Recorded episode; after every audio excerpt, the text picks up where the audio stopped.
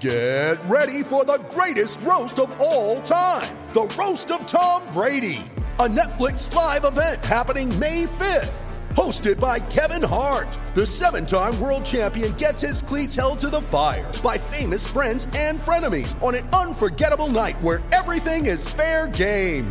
Tune in on May 5th at 5 p.m. Pacific time for the Roast of Tom Brady, live only on Netflix. It's time to get serious about California's failing infrastructure. More than 1,600 bridges are structurally deficient. Proposition 6 will make things even worse. Prop 6 eliminates more than 5 billion annually in dedicated transportation funding, and 6 kills local traffic relief projects already underway. That's why the California Professional Firefighters and California Association of Highway Patrolmen all say no on 6. Paid for by No on Prop 6. Stop the attack on bridge and road safety, sponsored by business, labor, local governments, and transportation advocates. Committee major funding from California Alliance for Jobs. Jokic behind his back. What a take by Jokic.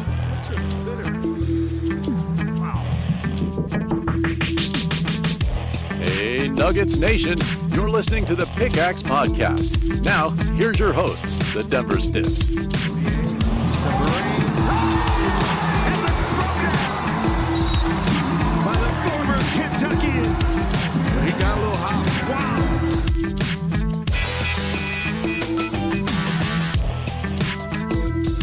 What's going on, everybody, and welcome into the Pickaxe Podcast. I am Zach Mikosh with DenverStiffs.com, and uh, we're going to do something a little exciting today. Normally, we do this as a trio, but today we actually are a quartet. So, uh, first, the first other co-host we have with us is Mr. Daniel Lewis. Dan, what's going on? Not a lot. Just uh, happy to be back. All righty, and we also have with us uh, Kayla Osby. Kayla, what's going on? Not much. Just excited. All right. And then finally, making his triumphant return to the Pickaxe podcast, we have head honcho of Denver Stiffs, Mr. Adam Mares himself. Adam, what's up? You said that this is usually a trio, and I was trying to think of who was the fourth wheel, and you introduced me fourth deliberately, even though there was an order here. So I'm guessing I was the fourth. Wheel. I was like the late. Uh, I guess we have to, guys. Well, I mean, we did. Uh, I mean, Dan, you've been on like what, like three or four times. I have been, yeah. Way too Kayla- much, yeah. Kayla about like at least three times. Fine. Uh, one- okay. Ah, just saying. you Just guys are so mean to me. Wow. Maybe, maybe I won't be the next person fired. there you go. All right. Um, so we're gonna we're gonna get in some Nuggets stuff. It's it's tough, man. It's tough finding content right now for the Nuggets. There's um It is kind of true, right? right, there's like nothing going on. But um, there's a little bit of things. The draft lottery is actually coming up. I think it's about Thursday, right? Is when the I said on my show on Thursday or, or Wednesday or something, I was like, "Yeah, it's like a month away," and somebody corrected me. They're like, "It's ten days." I was like, "What?" see it's right because it really are we um we're not really paying attention, right? I mean, they're like the 13th overall. What's does anybody know what, what the odds are on that? Yes, know. it's one point two percent, I believe. So that's 12. 12 uh, chances out of the 1,000 that they. That's good math. That was really quick math. There. Yes. I wrote I wrote a, I wrote a draft lottery article. Oh no, it was a whole series like last year, and so that's why uh, that's why I knew what the, the combinations were. At. And I think it's a 1.1% or 0.8, I can't remember, chance that we move backwards and Miami jumps us. So the, the odds are actually almost equal that we. I kind of am rooting for it. Just to move backwards. Yeah, I just That's, got that's some serious snuggling. That is yeah, exactly. It would be right. It's uh, man, it would be it would be just uh, another in a long line of um, Nuggets sad lottery stories. But how about you know? I want to be optimistic. Um, Yes. I want to talk about the, the reasons why we should win, and maybe that's why why we should win. Right? Is because they've uh, the Nuggets have never. I don't believe we've never moved forward. In the Correct. draft before, right? All right. So I mean that that would be my reason um, right off the bat. What about you, Kayla? What do you think uh, as far as why we should be moving forward in this lottery? I mean, I think it would be fun just for, to have people like talk about the Nuggets like at, at, around that time. So we would have some content for our podcast. Yeah. yeah. I don't know. I think I think it would be it would be new. Yeah, that would be. yeah. I totally agree. Um, I don't know. Like we said, the odds are really, really long. Um, but if we if we did end up winning it, uh, I think I think then it would actually be a really interesting conversation because obviously Markelle Fultz is. I, does anybody disagree? Is probably the, the best prospect in the draft. Oh, I disagree, but All right, all right well let's hear it then. Would you would you take Lonzo Ball over? well, everybody knows I'm super pro Team Lonzo, and I'm even more Team Lonzo for the Denver Nuggets because I think he he's weak at the area for the Denver Nuggets that it actually doesn't matter. So his weakness as a prospect is that he's not a great pick and roll off the dribble scorer, right? He's a good pick and roll decision maker, and, but it, I think teams in the NBA level would just force him to shoot mid range jumpers, which he's kind of bad at, especially going right.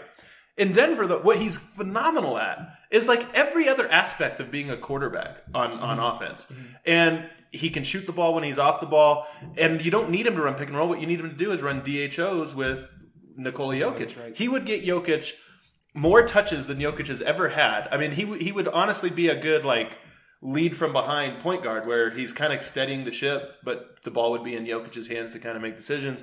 I think he's an incredible, incredible player. If the Nuggets got the top pick, now here's where it's weird.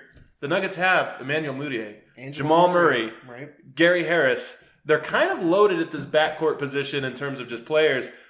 I think it would be a headache for the Nuggets front office, to, honestly, to win this one. As much as a headache they would take, Right, but it would be one of those headaches where it's like, man, now we're going to get criticized probably for what we do because you have we have to at that point. I'm guessing move Emmanuel Mudiay. Right. Well, or so I think the other option you can do is you take Josh Jackson, right? Oh man, No, I think if you get the number one pick, you have to take the best player. No, You- so you no matter take- what. you can't take the best fit. And Dan, you would think that would be Fultz, right? I would take Markelle Fultz, Okay. yeah, and then move Jamal Murray to like a off-ball guard kind of thing, or Just like just how, like in Kentucky. yeah, just go with three guard rotation of him, Markelle Fultz, um, Jamal Murray, and Gary Harris, and just roll with that for the next seven years. That would be tough. You, right? I mean, it would be because yeah, you'd have to you'd have to get rid of Mudiay. There'd be no other way around it. There's You can and you Otherwise- could get something for Moody. I think. Right, It- yeah. It, wouldn't be. I think they would have a better deal than the Nurkic deal. yeah. Um, but and it also might set the timeline back because again, no matter how great you are as a point guard prospect, it takes time to adjust, and there would be an adjustment period. So mm-hmm. maybe the Nuggets would be less all in on going, you know, all in this this next year coming up. But I just think. I think Lonzo Ball is is a stud, an absolute stud. I know So he's you got would- the dad. I know Yeah, he's I got would all these things, you would, but you would invite all of that in. If the Nuggets got the first pick, you would be you, especially you, Adam, as a guy who works probably more in the media than any of us. Um, The Nuggets bring are- Lonzo Ball and LaVar Ball to. the Nuggets Wearing are the shoes right now. yeah, I've got I've got them on five hundred bucks. No, uh, no, but it's um, the Nuggets are one of the teams, the organizations that I think traditionally has not had the infrastructure to handle LaVar Ball. Like there are like Yeah. like the Miami Heat are the perfect example of this, right? LaVar Ball tries to bring that into Pat Riley's office and he's going to be carried out by security, right? I mean, they have they have the backbone and reputation to do that. Teams like the Nuggets while I think that I like the leadership and, and even the ownership and some of the things they have in place, they just don't have the history. They don't have the six rings you can put on the table and say, LaVar, get out of here, right? Right. So I think that would be a problem. That would be one of the major drawbacks. Nonetheless, I think he'd be such, such a perfect complement to Nikola Jokic, who's the cornerstone, that I'm looking at seven years of, of really, really exciting basketball. Number one offense in the NBA for seven years, I think. Championship contention? It's hard to say that. I mean, it, it would be ch- championship contention, yes. Championship, I don't know. But I think I think that that's the only thing that, that's going to keep LaVar Ball happy. Is I mean, mm. even if I think if if like Lonzo's not winning rings in like three years, I can totally see LaVar Ball being like the guy who's coming out into like different media outlets, and you know, of course, ESPN will run it, and it'll be a headline, and we'll ha- all have to deal with it. Like that would be my uh, my major concern. I, I think there might be a. I say this with no confidence whatsoever. I think LaVar might not be as crazy as he appears, and I think you are you are in the small uh, small minority you know. there. I think I think there is a method to his madness, and I do foresee a situation where this distraction that he's been kind of fades away. And again, look at it. When have we ever spent this much time talking about the number two or three pick in the draft? It's true. It never happens. You always talk about the number one pick, and, and, you know it kind of like diminishes from there. We're not even Markelle Fultz. I don't know what his parents look like. I've I've watched like three Markelle Fultz's games. I've seen a hundred mixtapes of Lonzo Ball and all these things because, and I think that LaVar kind of knew what he was doing. Now he might also be crazy. And he might. This might continue. That's why I say this with no confidence. But there is a situation where I think he kind of scales it back going forward. yeah, I'm going to disagree. But, uh, so, uh, I mean, it's, it's obviously it's fun to fantasize, and we we, we, we would all be thrilled if they um, if they got the no- the number one or two or even three pick. Um, Let me just say one other thing before, because I know you're all right, moving on. Yeah, The other thing that I think could be a real possibility if they landed it by chance would be to trade it. And I know it's crazy to think. And let's say the number one, I think that's really tough. But number two or three, Jimmy Butler sitting out Yeah, there. yeah. I was gonna And- say I could see something. Like And the Nuggets have been in this four year rebuild, and there's a little bit of impatience. And if you don't have an automatic, okay, this is our guy, which I don't think any of those three guys, I feel that way, but I don't know that the Nuggets front office will feel that way. They might trade for Jimmy Butler, and boom, you're a top four team I can in the see West. that With the sure. with the lottery, you can jump into one, two, or three. Correct. Yeah. Right, yeah. The- you can't jump. Like you're not. The Nuggets aren't going to go from right 13 from like thirteen four. to like seven or Yeah. something like that. Yeah, It's, exactly. it's, either one, two, one, two, three, three. or Thirteen. thirteen. So you're really you're really talking about if you're going to jump forward, you're talking about Ball, Fultz, or Jackson are probably the, Yep. the three guys you're looking at. And and like I, I think Jackson would fit on the team. I think he certainly you could um, plug him in on this core, and, and that would be great. But there's no guarantee, and it's going to be really hard for him to ever be better than Butler, right? So Right. then you might as well just if you can get Jimmy Butler for that pick, then yeah, I think he would take it. That's that's a good point. Um, however, though, so if they stayed at 13. I mean, what should they they do then? Do you think they just they take a lottery guy? Kayla, I'll ask you first. What would you want to see him to do if they they're just standing pat at thirteen?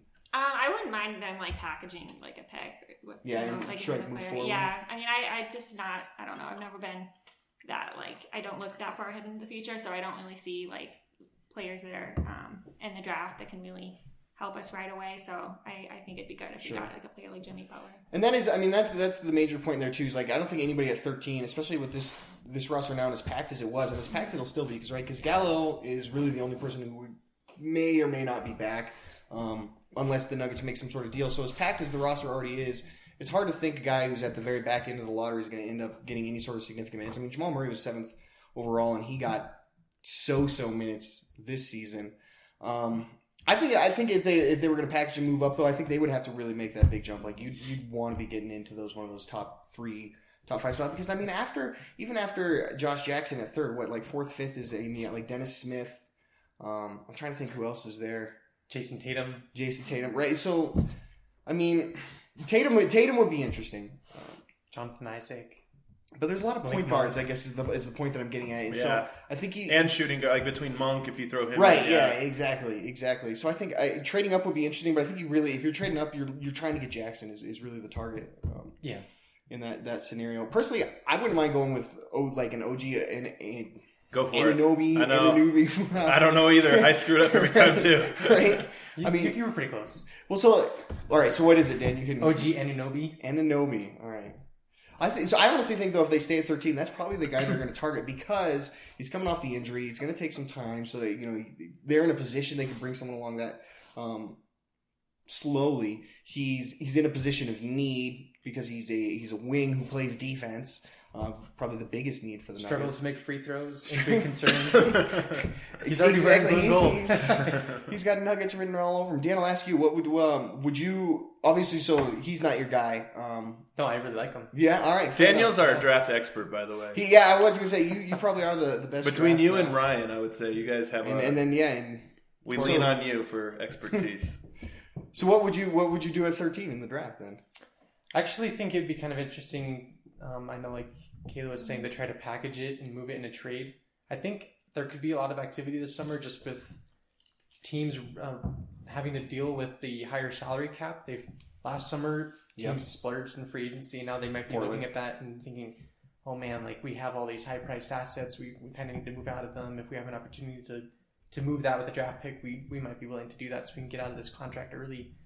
Um, so I think there that would be something that they should do to try to just be really aggressive looking for a trade with that pick, either moving up or moving back a couple, not not like farther back in the twenties, but in that like Right, seven to twenty range. right. Um, but if they aren't able to do that, I think they should try to take someone like OG Anunoby, uh, defensive wing, or someone like Terrence Ferguson, who's kind of like a really young version of uh, Will Barton. He's Yeah. taller and has longer longer wingspan. I could see that. There was a kid too. I'm trying to not. I can't even remember his name, but there's there's the kid out of Germany.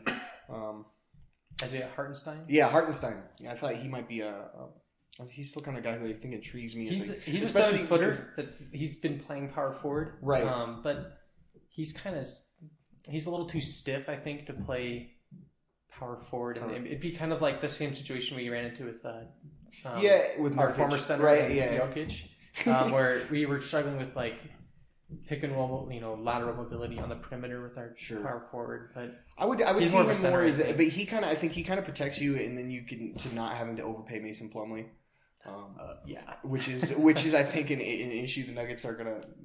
Well, they basically have to overpay him or, or Maybe. take it. Well, then or take the egg on the face from being like that was the worst trade of your um, of your tenure. So Or there's a third option in that there's just not a market for him, which I think I don't know this for a fact. Uh, this is me speculating. I think that's what the Nuggets are not banking on, but I think that that's what they. I, I- think there's a realistic scenario in which nobody wants Mason Plumlee this summer.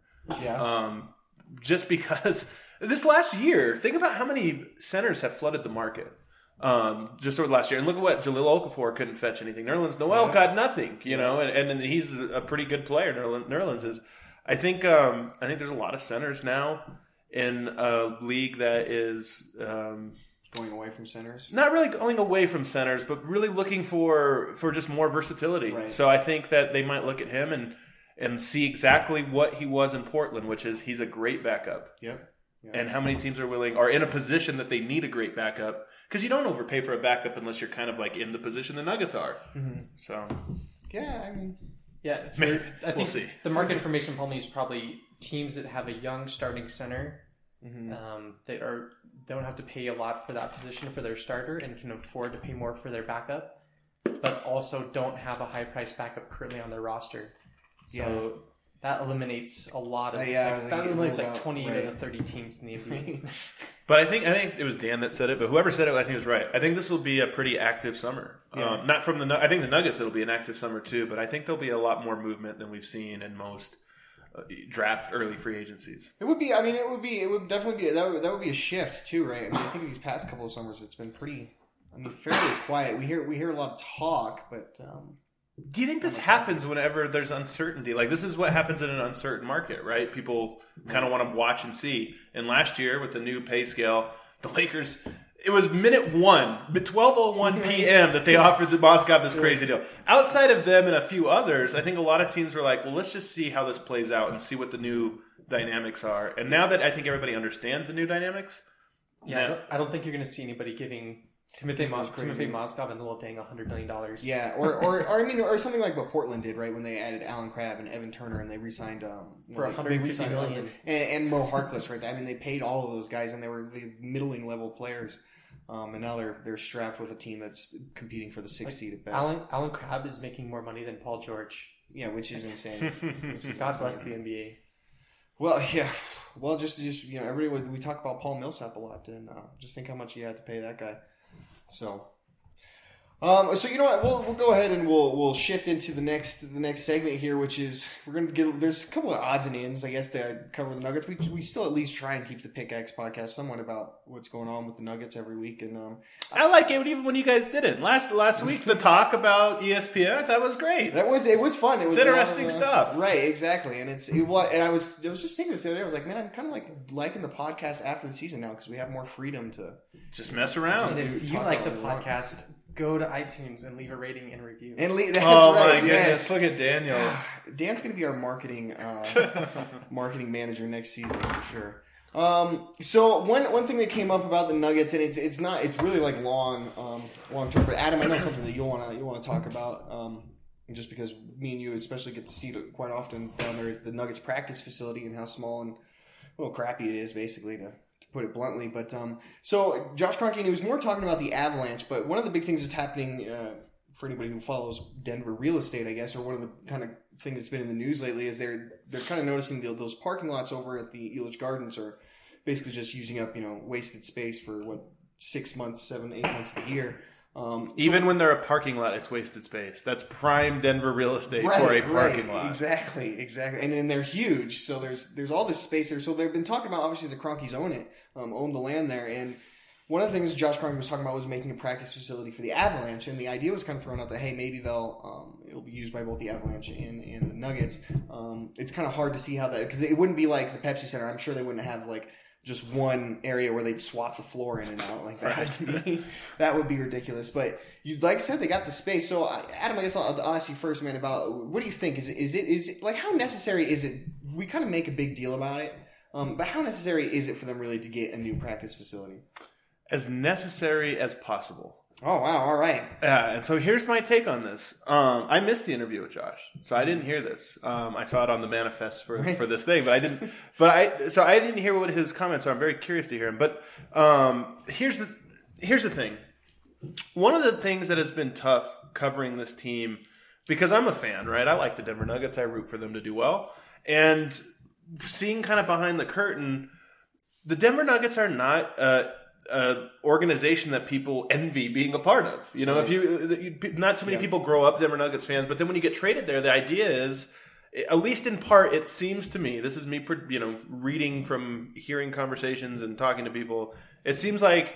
Oh bummer! I'm going to the Nuggets. We got that tiny gym, and it used to be we have that crappy locker room. They updated Right, the locker yeah. room, which was like the cheapest thing And they now, could have now done. they wait. Now they got the parking garage. There's no parking garage. I gotta go. I gotta go scrape my own car, which is like, Right. you know, kind of hilarious. But now, yeah, they have a, a parking. I would call it more of a carport than a garage. it is like an oversized carport. Yeah. That's- that's a good way So to put it. having a this is just it's there, I, I call it an arms race in the NBA, and it's been going on for a while, but especially the last five years, where teams are starting to do this like.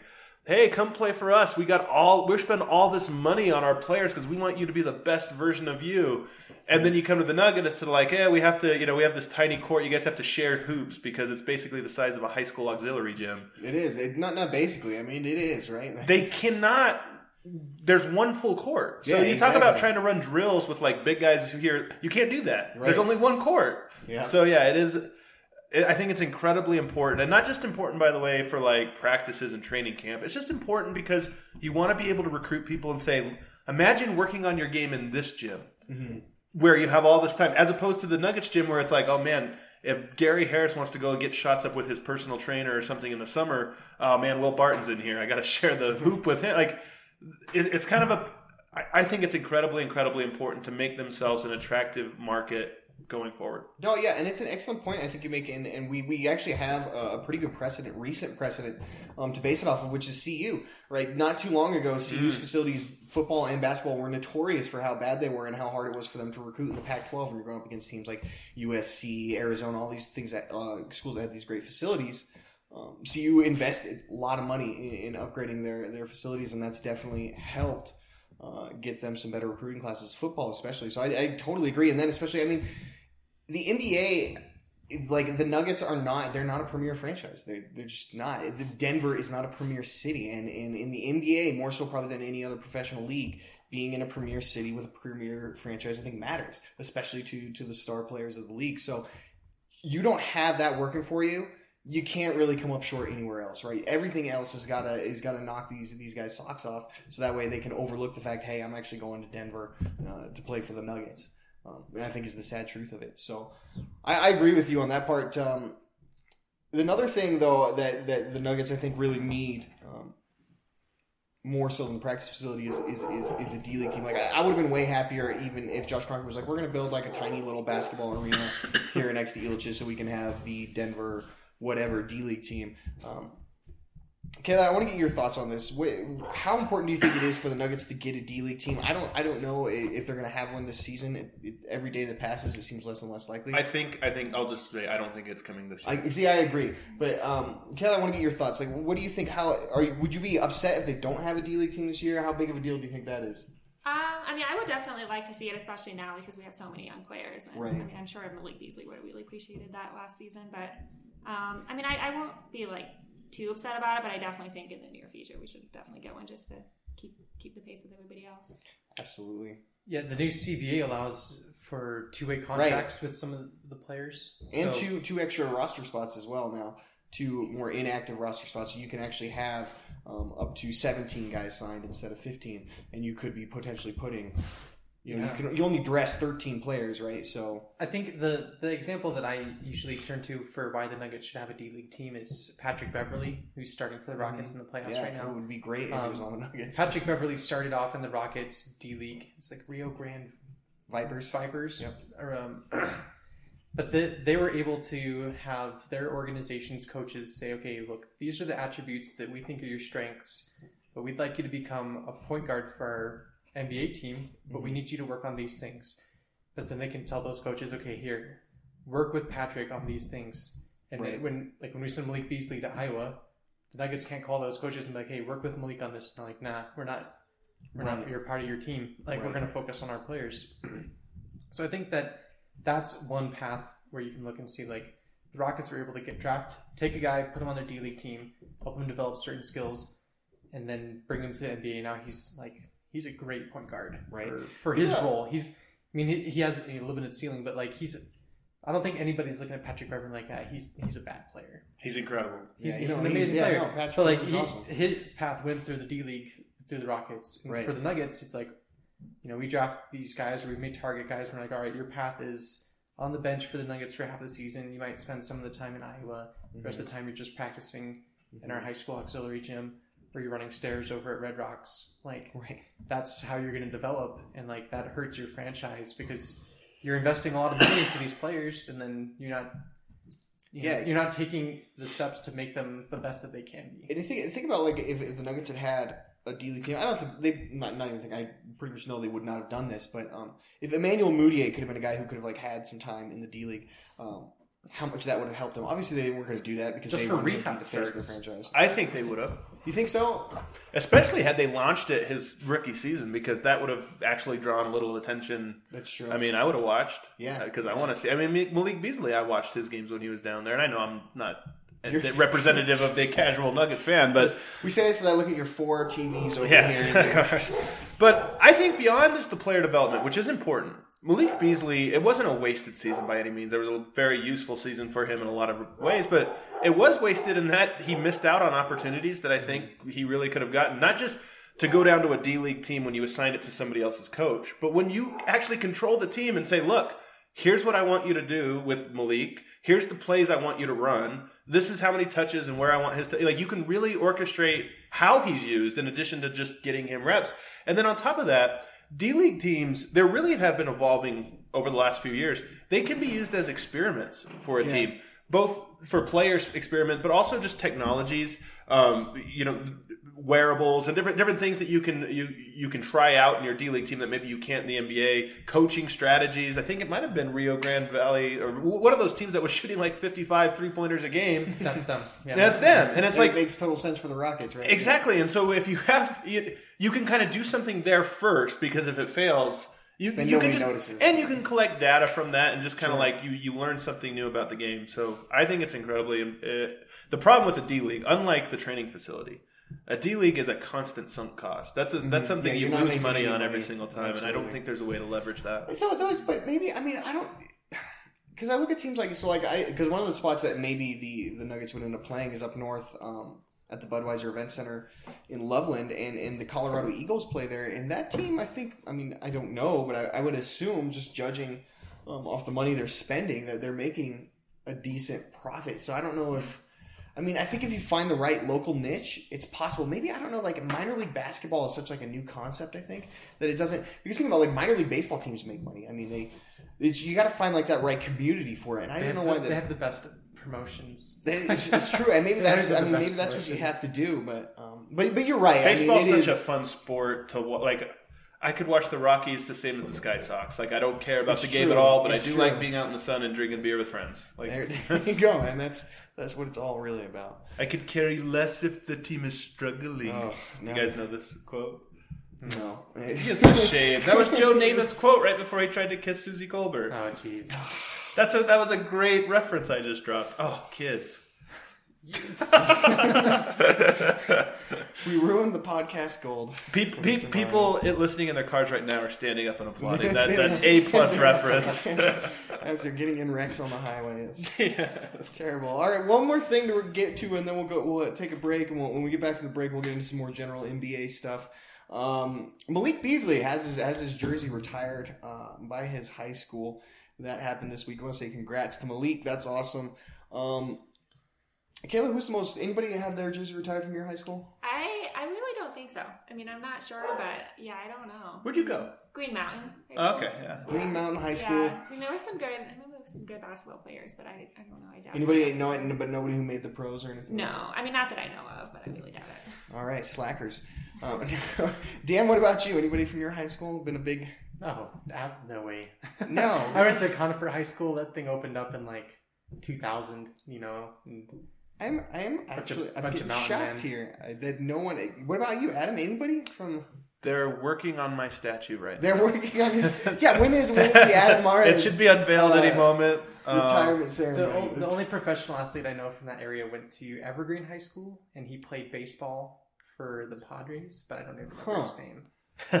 That's crazy. So I don't know. You guys, you guys know Pat Garrity? Hmm? Uh, yeah. So he went to my high school. Um, he's now I think he's working for the Orlando Magic uh, in their front office, but he played for the Magic for a long time. Um, and then Josh Adams, what school is this?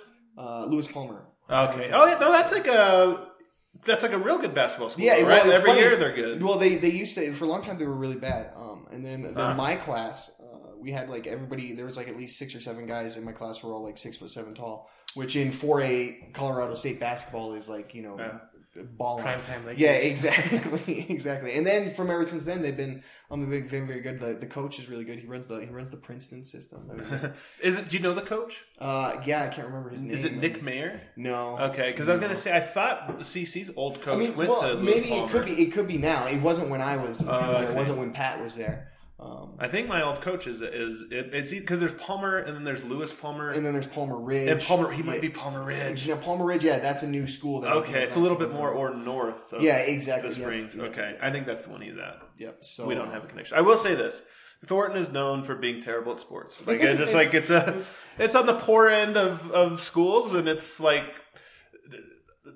Yeah, but that's not. I mean, they, they, there's definitely some athletes who come out of poor schools. I mean, no. But but here's what I was going to say: it's um it, one of the things it's known for is having migrant workers or migrant families, right? That like seasonal. So we always have like a huge turnaround, even with our sports from year to year.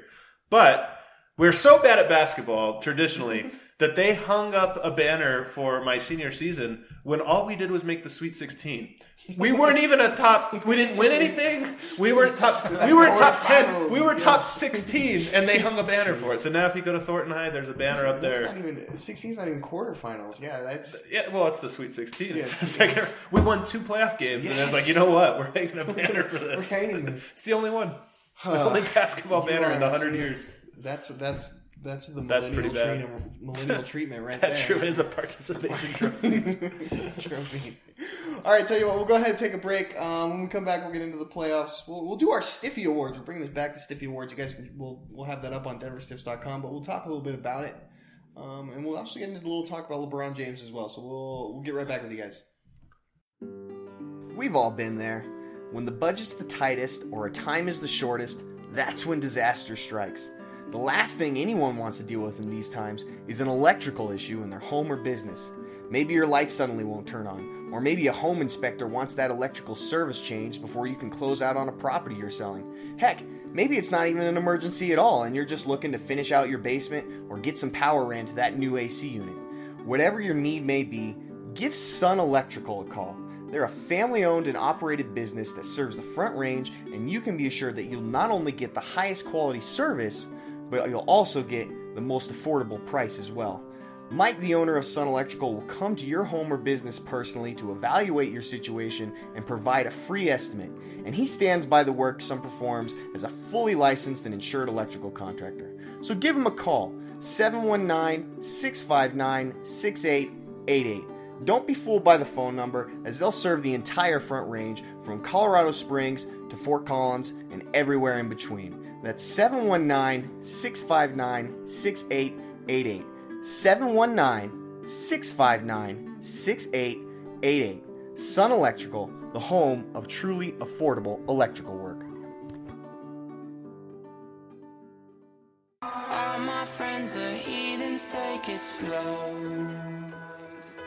Wait for them to ask you who you know. Please don't make any sudden moves. You don't know the half of the abuse. All my friends are heathens, All right, everyone, welcome back to the Pickaxe Podcast. Uh, I am Zach Mikosh. As I said, we are here. Um, we are here here with uh, Dan Lewis, Adam Mares, and Kayla Osby. It is, it is the first time they're doing a quartet, uh, at least since I've been running. I don't know if Adam ever did. You know, got the four guests. I think he did. I, I remember a couple times you had four guests on there. He had, the, he had the infamous beard roundtable. I didn't. The, I'm- the beard round table. We had a, we had a that was my best Moment. we had a locked on summit thing. I think that's what they're called, and Adam starts it off by asking uh, TJ McBride of BSN. I, I think you're the only Nuggets writer that has a beard, and the three other guests.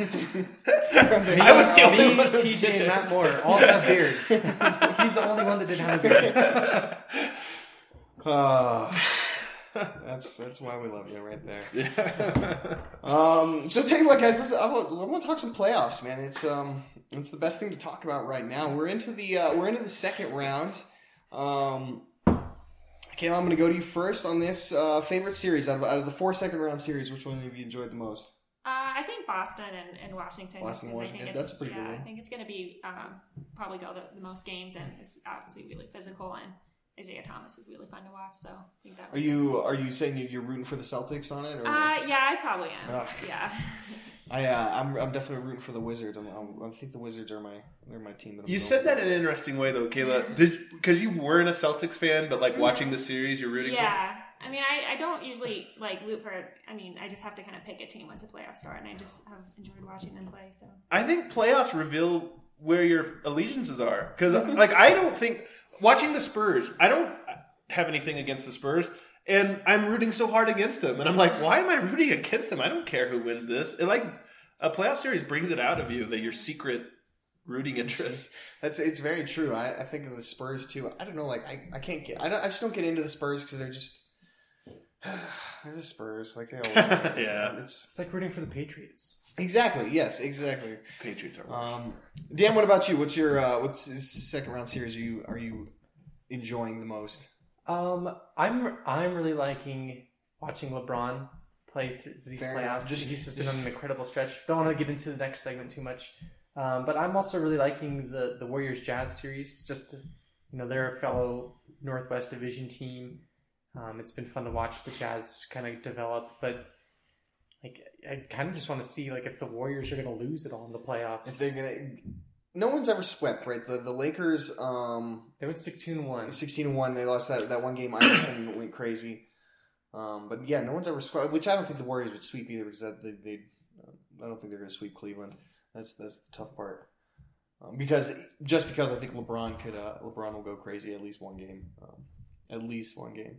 Um, I, I've been I'm kind of with um, I'm kind of with Kayla. I, I really like the the Boston Washington series just because I, I picked Washington as my team to root for. Mm. Um, and it was because they got like I had no allegiances to them. Right? I was like, who? When do I ever care about the Wizards? I don't. So um, it's kind of been fun, but uh, yeah, I don't know if they're. I think I think you're right. I think it's got a good chance to go seven games on that one. The other one that probably more before Tony Parker gets hurt, you might have thought go seven games would be would be the Rockets Spurs.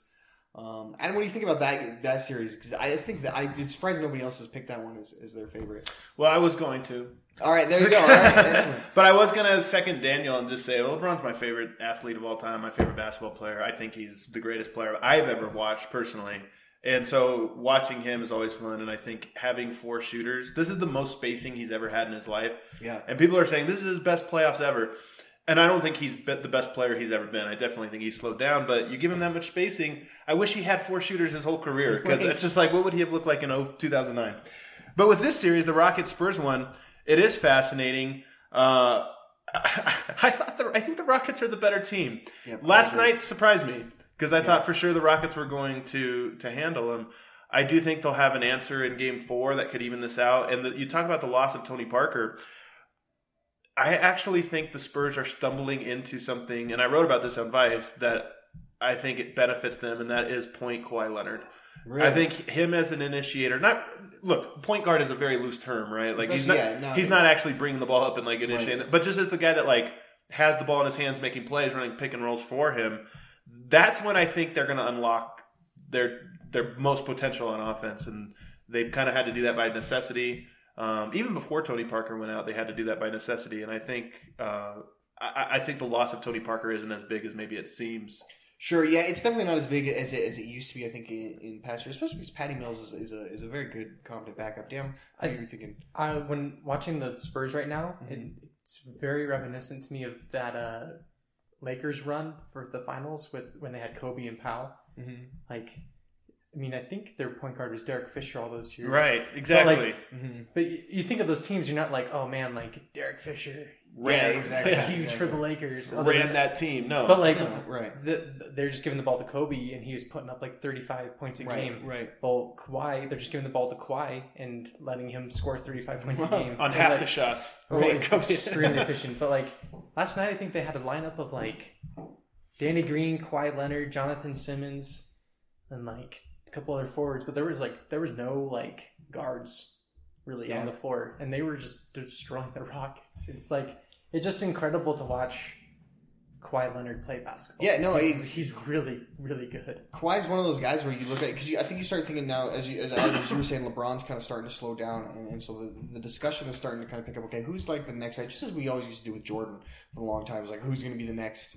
Um, you know, clearly number one Right. player in the league. Clearly being the important part. Yeah. Right, exactly. And they don't come along um, all that often. You got kind of lucky with, with LeBron coming in right after Jordan.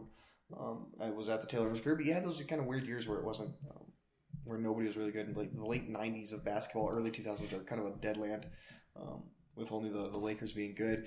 But um, that's kind of like what where we're, we're seeing though these these playoffs go in general is because we're starting to see um, really we just have these two guys we have we have LeBron um, and then we have the super team and the Warriors and and everybody else is just kind of like like that's why I'm not into the Jazz because it was like all right well they're they're going to run into the Warriors and they're going to be done. Um, We'll see tonight. We'll see. We'll we will see tonight. Um, Kayla, what do you? Who would you think has the best chance of beating one of these Cavs and Warrior or Warriors in the in with out of the other six teams that are left? I think the Spurs. I don't know. I just I think they I, they have a lot of experience, and um, I mean obviously with with Gregg Popovich, I just like trust that team. That I don't know. I think. Mean, obviously Tony Parker being out hurts them, but um, Kawhi Leonard, I think it's, is yeah, he's really good, and I can see them at least taking it to six or seven games. The nice thing about with the Spurs, like it can do with the Warriors, is that because you have Kawhi and because he's such a great defender, right? You can all right. We at least know we've got one guy we can, or we can put him on Durant and at least slow um, Durant down. I think the problem uh, the Spurs are going to have is, is I don't think they have anybody who can really um, deal with their backcourt because you got Danny Green, who's a good defender, but um, now now you're down to Patty Mills playing point guard, and Patty Mills is not going to be able to defend. Dejounte. Murray having to cut Steph Curry. Exactly. So, um, but that's true of probably any team you could say. I mean, because I would think I think another team. Um, I don't know, Dan, Adam, you guys can chime in, but I, I think the Rockets are probably um, a team you could also say, hey, maybe there's a chance they can do it. But it's just it's just with that with those Warriors teams, like there's just no way you can figure out, okay, um, these guys are going to match up enough to where feasibly not one of these four excellent players for the Warriors are not going to end up winning the game for them. This podcast is coming out on a Sunday. It's going to come out tomorrow, yeah, on Yeah, Sunday. so I, I I think tomorrow might be the last time the Raptors play in the playoffs. Oh, yeah. There it goes. That's, that is very true. Well, I would be shocked if it wasn't. Yeah, right. I think the um, the Raptors are just. I mean, they they're they have really nothing. I mean, and nobody does, but they- especially have nothing that they can stop LeBron. Can you put yourself into Raptor shoes? Honestly, think about this. You're worth millions of dollars as an individual. right? You're down zero games to three to a team that's clearly better. You're going up against a player you have no answer for. How motivated are you for game four? I mean, I always wonder this about professional athletes. Now, these guys are trained. They, they, they're in a different mind frame than me, right? Right. They're, they're, Right. They It's about the pride. But they know. You saw Yeah. Kyle Lowry's quote. He knows. The writing's Yeah. on the wall. It's hard to come Yeah. out and compete at the highest level when you're like, why don't I just get my vacation started early? I'm already at home. Right. I won't have to pack another bag. Exactly. So That's a good point. It's just it's just a quick drive home. Yeah, exactly. Nobody wants to go back to Cleveland just to lose It's- by it's 40 very true. It's very true. I mean, maybe if LeBron was like still playing in Miami, yeah, then they'd want to play. They'd be like, all right, one more, you know, then we can just take Yeah, a vacation to South exactly. Catch the cruise on the way Right, out. Exactly. But Cleveland, they're like, oh, Why are you fouling? I'm getting on a boat in six hours. exactly. Um, no, yeah, I think Toronto's. I th- if you were going to talk about teams in the East, um, I thought the Wizards. I really did think that they had like the sneakiest chance, just because. Okay, so Otto Porter Jr. is a decent defender. Um, so you can, he could, maybe he can do something against. Yeah, he's a good defender. He maybe can do something against LeBron. Um, John Wall is is a, is a decent defender, and you got him matching up against Kyrie. Um, you know, I mean, obviously Kevin Love is going but I think Kevin Love's the guy you can be able to basically let Kevin Love get his. You're probably, if that's all that happens, you're probably going to end up winning some games against Cleveland. So I thought Washington, but I, I, don't, I don't know. Washington's going to have a hard time um, getting getting back from, um, I think, from uh, past the Celtics. I just, for whatever reason, they don't seem to be able to I don't think they're going to be able to. Get Isaiah past that. Thomas. Isaiah, well, I guess that is the reason too. Yeah, Isaiah Well, you Thomas take out his two monster games. I mean, maybe that's what it takes from Boston to actually win, and I think it might be. Yeah. Because in all three games, Washington has been by far the superior team with their starters. Right? Yeah, absolutely. They've jumped out to these giant leads. They just can't hold on to it because their Yeah. bench is that bad. Now you throw away Kelly Oubre. Yeah. Who what? I don't. I don't I actually kind of like Kelly Oubre as a prospect. He's not ready for the moment now. But you take him out. I don't even know who's going to play in this next game. I mean, they're going to start digging deep into an already terrible deck. Exactly. Exactly, Who, by the way, Wizards fans love. That's like their guy that they guarantee you he's like He's way like their- better than anyone like- thinks. He's their version of Malik Beasley. yeah, you it kind of is. Yeah. Go. Actually, hey, I, I think Malik's gonna be. I, I'm that guy. I'm like, You're that guy. There you go. Zach. You guys just wait. You hey, just let's wait. not talk about my guy that way, all right? Um.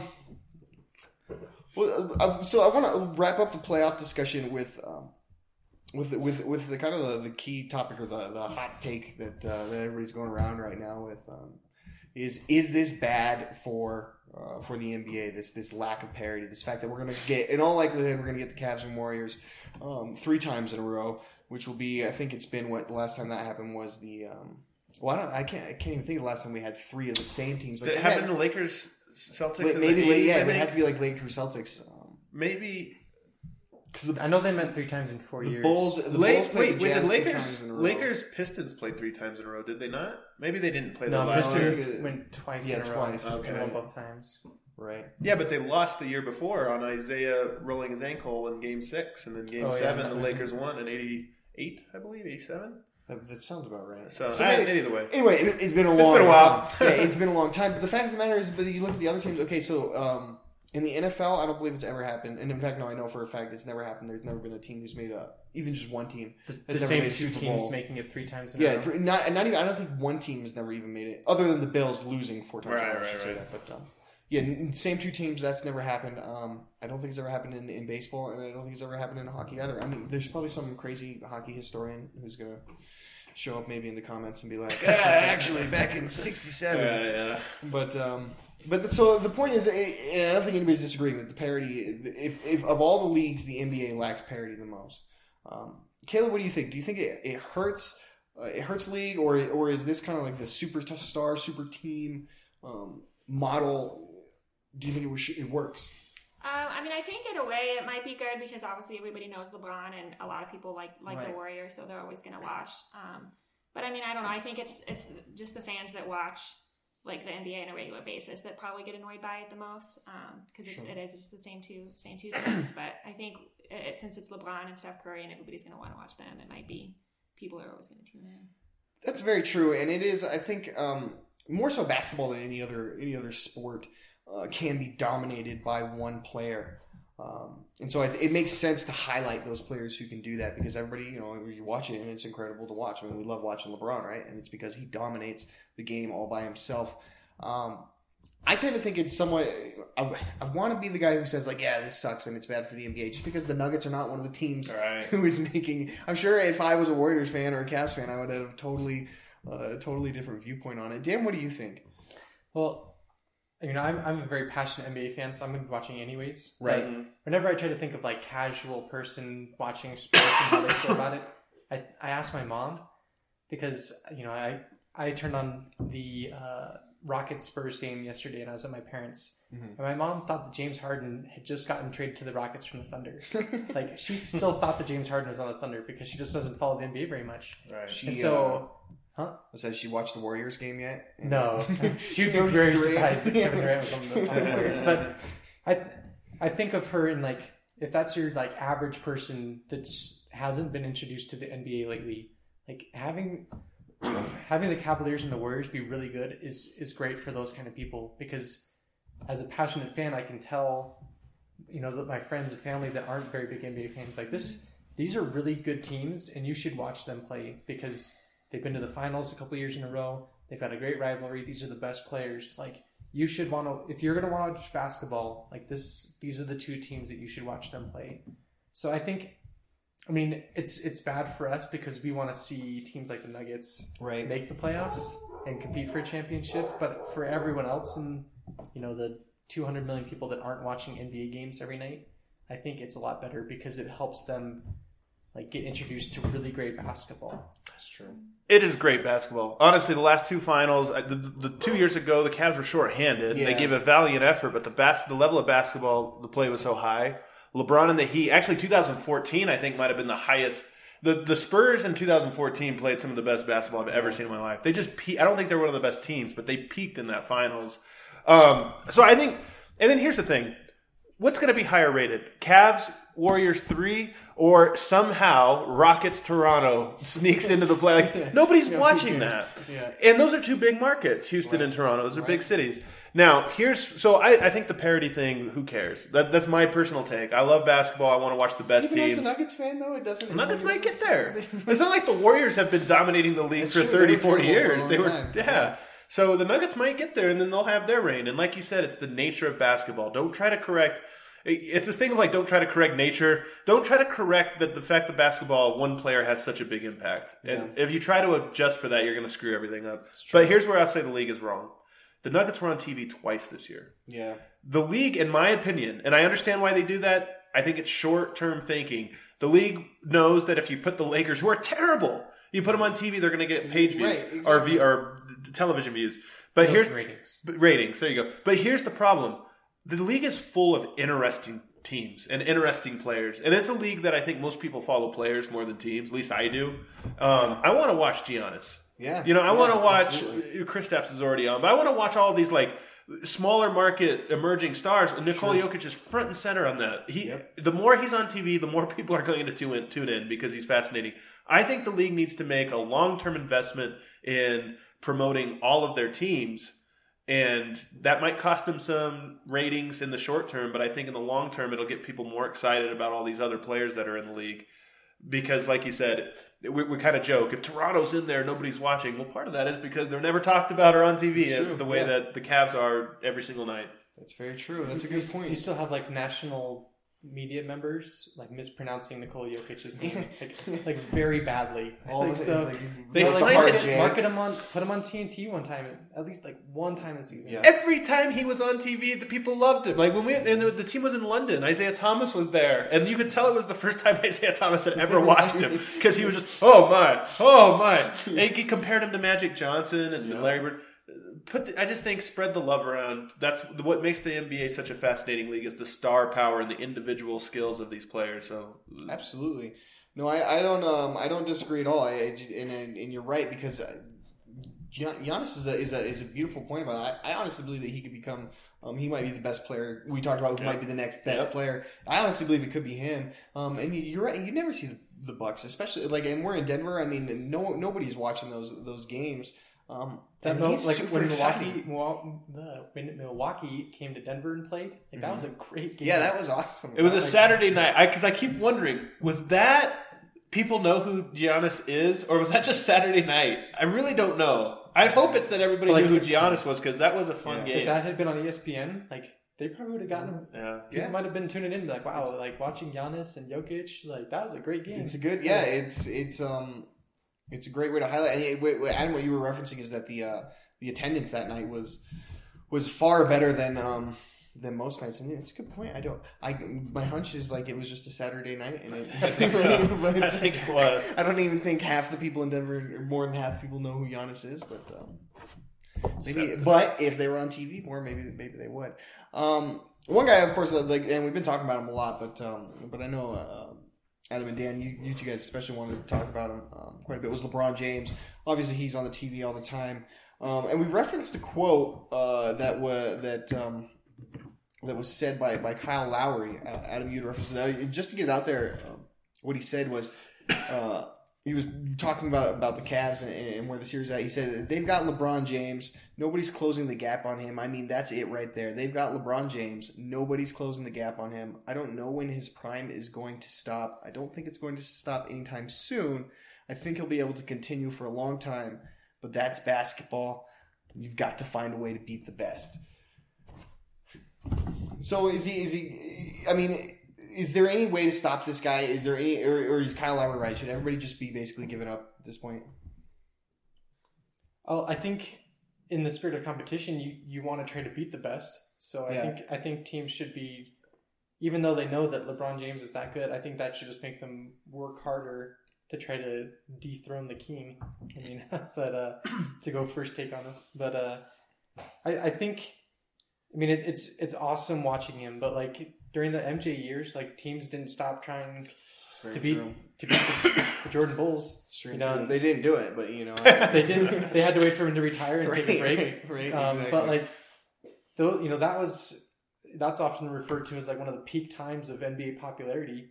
Yeah, like I think really you know, like almost the second golden Le- age. After you know, Le- if teams are really trying to come and like beat LeBron, you know, maybe we'll get a couple more like super teams like the Mhm. Knicks and Warriors. Yes, like Uh, but, uh, Warriors. You know, these teams like grouping together and be like, hey, you know, we we want to we want to beat these guys. Like you look at Washington and Boston, like those guys have a rivalry. Like how come?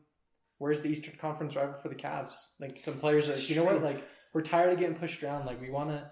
We want to beat these guys. Like let's let's go all in and beat them. Think about this too about about LeBron specifically, though. What you were just talking about.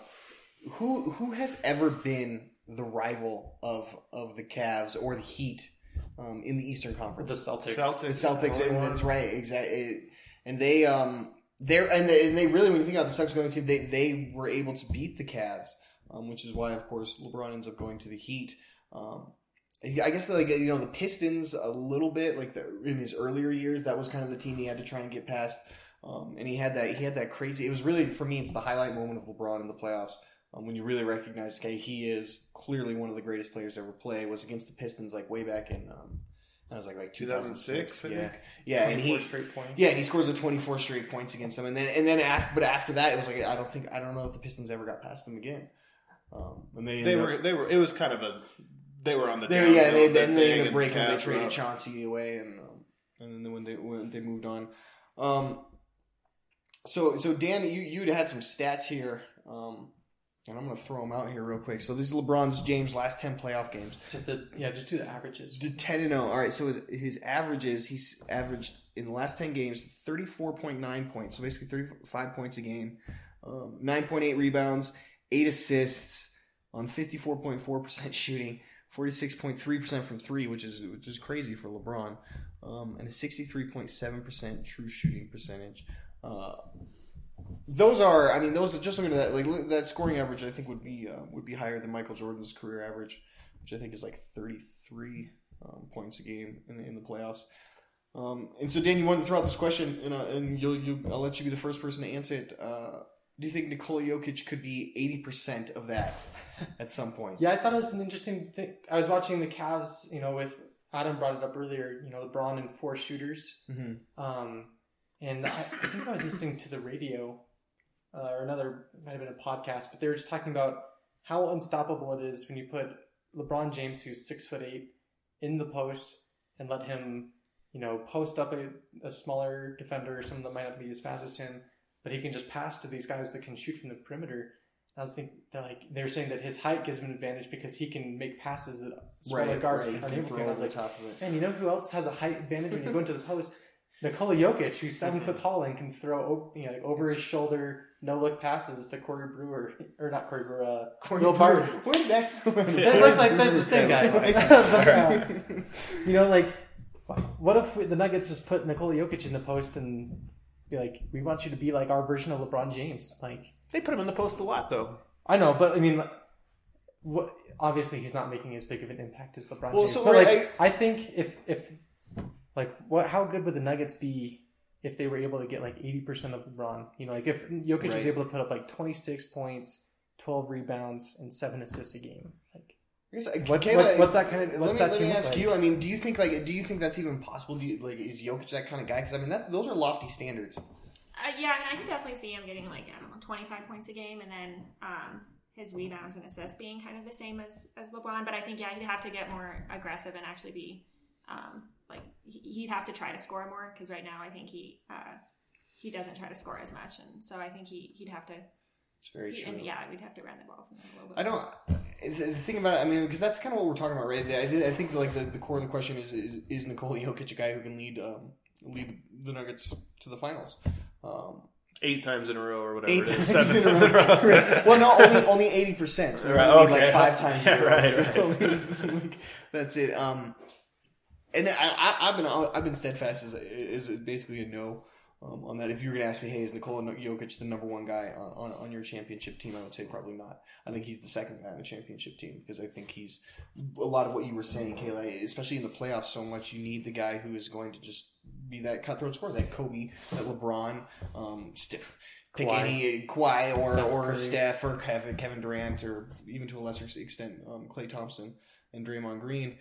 Uh, and I just don't see it from Jokic. Um, and I think the Nuggets offense is just so quirky with with with him as the centerpiece of it. And I think if you get if you put like Gregg Popovich up against that that offense um, for seven games, I think he figures it out and, and, and he figures out a way. Okay, this is how I'm going to eliminate Jokic um, from from your game plan. And and then I think the Nuggets are going to be stuck. So honestly, I, I would say I, I don't think he could. I guess is is my idea. Um, Well, like, I'm watching the other playoff games, and like in the, in the playoffs, you see a lot of really aggressive defenses because they have to they have to do something radical to try to stop these great Right. players. So teams are throwing double teams at people like Kyle Lowry and Isaiah Thomas because if they trap them on the perimeter, they're not tall enough to make the passes out. Like you, you can't trap Jokic. Like More aggressive defense is what Jokic wants. Yeah, He Yeah, wants you to be very more true. aggressive. You talk about his triple doubles this year, twice against Milwaukee. Milwaukee, that's what they do. They try to crowd against uh, Golden State. Same thing. They try to get steals. They play the passing lanes. The more aggressive you are, the better he becomes because he's that. That's his game.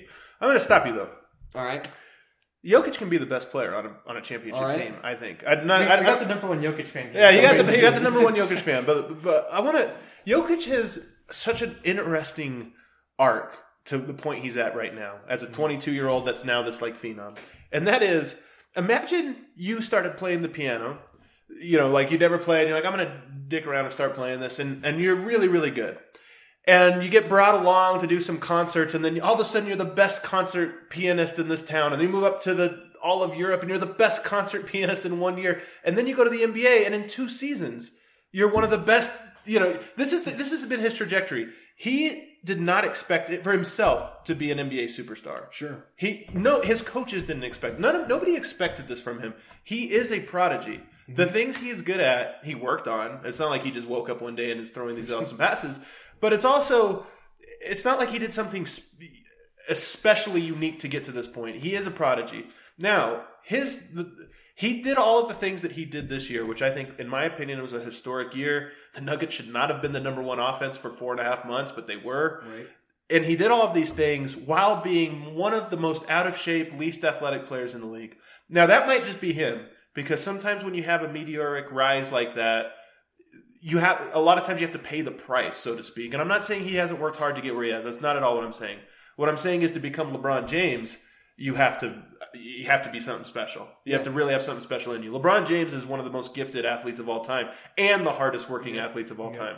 We don't know that about Nikola Jokic yet. But I do know he put up these crazy numbers, crazy touch, all these things that he did this year while carrying about 40 extra pounds of baby fat. if the guy, what you're noticing with a player like LeBron is he's such a good one-on-one threat and he makes the right play and he does all these passing things but when push comes to shove and you need a basket he can isolate and get right. it and Jokic is not he's good at that but he's not Right. he's not you're not writing home about Jokic's like isolation game right Right. but if, can imagine him with like Mason Plumlee's athleticism, or you know, just just put throw something like that on them. I think there's a level he can get to. I don't know if he will because I don't know what this summer. I think is going to go a long way to kind of telling us what he's yeah, made of. that's very true. But even coming into the year last year, nobody expected Jokic to be a, a All NBA uh, contender. He might be third team All Yeah. NBA this year. It wouldn't be crazy. Uh, I don't think he will, but Say, he could yeah, be. it'd be tough because you got you got cousins and you got at least like Towns or Jordan. He outplayed Cousins and DeAndre Jordan this year. That's my opinion. Cousins outplayed him in like this individual sense, but did not impact the game. But it doesn't Yeah. matter either way. What Right, the point right. I'm making is we didn't come in with that expectation, and I don't think he came in with that expectation. But I'm curious to see what he does now that that expectation is there. yeah, it's um, it's it's it, you're so right because it's it's such a this this season and, and this off season too, which which I don't know though because right he's gonna go play Eurobasket I think Maybe. um, don't yeah know. that's true we haven't heard for sure um, if he does if he does go play Eurobasket I think it kind of changed then I won't look at his offseason as like, okay, how much is it going to tell me about his work ethic? Because he's going to do a lot of what he did last year, which is he's just going to keep kind of playing basketball um, and not really training. Because I think Adam, what you're pointing at is, hey, this is his chance to really get in the gym and really work on his body and get it to a level that makes him an NBA athlete. Because he's he's really not, and he's getting by right on his his incredible basketball IQ, his instincts um, his his soft touch. I mean, every, everything that he yeah. does. Yeah, exactly. Everything else that he just does. Um, and, and and I guess maybe if he gets into the gym, I, don't, I guess I've never thought about it, like athleticism being what he needs to take that next step. It's an interesting thought. I guess I've always looked at Jokic and he's just so unathletic that I never have really considered it ever possibly The being a pro. been over for about a, almost a month now, and like if you've been following him on like Snapchat or Instagram, like Is he he's, on the? he's been working out. He's on the Nurkic uh, media plan. Is that? I'll, t- I'll t- well, I'll tell you what. and Nurkic does share every time he's working out, but the guy did lose some weight, Yeah, and I do not. I would not. I think Nurkic is going to come back next year in pretty great, phenomenal shape, and maybe. Honestly, the silver lining of him getting uh, of the of Portland kind of destroying the Nuggets is, I don't know what would motivate Jokic, but if anything would, I think that would be it. And Yeah. there has to be this thought in the back of his head of like, you know, Nurkic is showing this like work ethic publicly, right? And and to Mm-hmm. slim down and everything. Jokic doesn't want to come in next season being way significantly in worse shape than Nurkic is. Yeah, that would be my guess. No, I would. Um, I wouldn't disagree. I, I've always felt yeah, that there's there's kind of like a little rivalry. Um, I don't think his there. I don't think Jokic's brothers will let him. That's true. that Man, Jokic's brother putting on the weight too. That's- the whole Jokic family's got to get on that Steve Hess plan. That's the plan. They're gonna go. kick my ass now. I know, I was saying, yeah, I am scared of both. I'll of make them. sure to point them out next time I walk through the walk through the halls at the Pepsi Center. Um, all right, tell you what, guys. I think we're gonna wrap it up there because we are already we're already past an hour here. Um, so once again, thank you guys always for listening. Um, Dan, you're at Minuteman Dan on Twitter. Adam is at Adam underscore Mares. And Kayla, you are at Nugget Chica. I am at Zach Mikosh. Uh, And real quick, Zach, before you close, I just right. want to say I love what you're doing with the show. Oh, I've like all it's right. been really cool. One of the joys of kind of taking over Stiffs is seeing everybody kind of run with their own ideas. And when I started the Pickaxe podcast, my vision for it was all of our writers getting to come on the show, and I failed at that when I was at that home. But you've done a phenomenal job of it. They're fun to listen to, and I just love seeing what you're doing with it. And be sure to, to go to denverstiff.com and uh, we're putting up, you know, like uh, daily roundtable game threads Yeah, for the playoff absolutely. games. They're just kind of more fun, quick articles for people to keep in the community while the while the off season. Yeah, and, and give them a place to talk about basketball because we're all still here being basketball nerds, and uh, we need people to talk to because you try and go talk to like your regular friends, and they're like, "What are you talking about?" Who cares about Who cares about the second round of the playoffs? All right, um, so yeah, guys, go ahead check us out denverstiffs.com. The one segment we didn't get to was the Stiffy Awards, um, but we do, we will have that article up so you guys can you guys can check out about how all we voted um, on that, and we'll see you guys next week. Thanks for listening to the Pickaxe Podcast. Be sure to subscribe on iTunes and visit us on the web at denverstiffs.com. Susan from Safeway. Are you ready for a road trip? You can save on gas by shopping at Safeway. It's easy. Shop at Safeway and earn gas reward points. Then save up to 20 cents per gallon at participating Chevron or Texaco stations or up to $1 per gallon at Safeway stations. That's right, up to $1 per gallon at Safeway stations just for shopping with us. Redeem your rewards at participating Chevron, Texaco, and Safeway gas stations. Limited to 25 gallons in a single fill up. Other restrictions and exclusions apply. Visit store or safeway.com for details. This is Susan from Safeway, and we'll see you soon.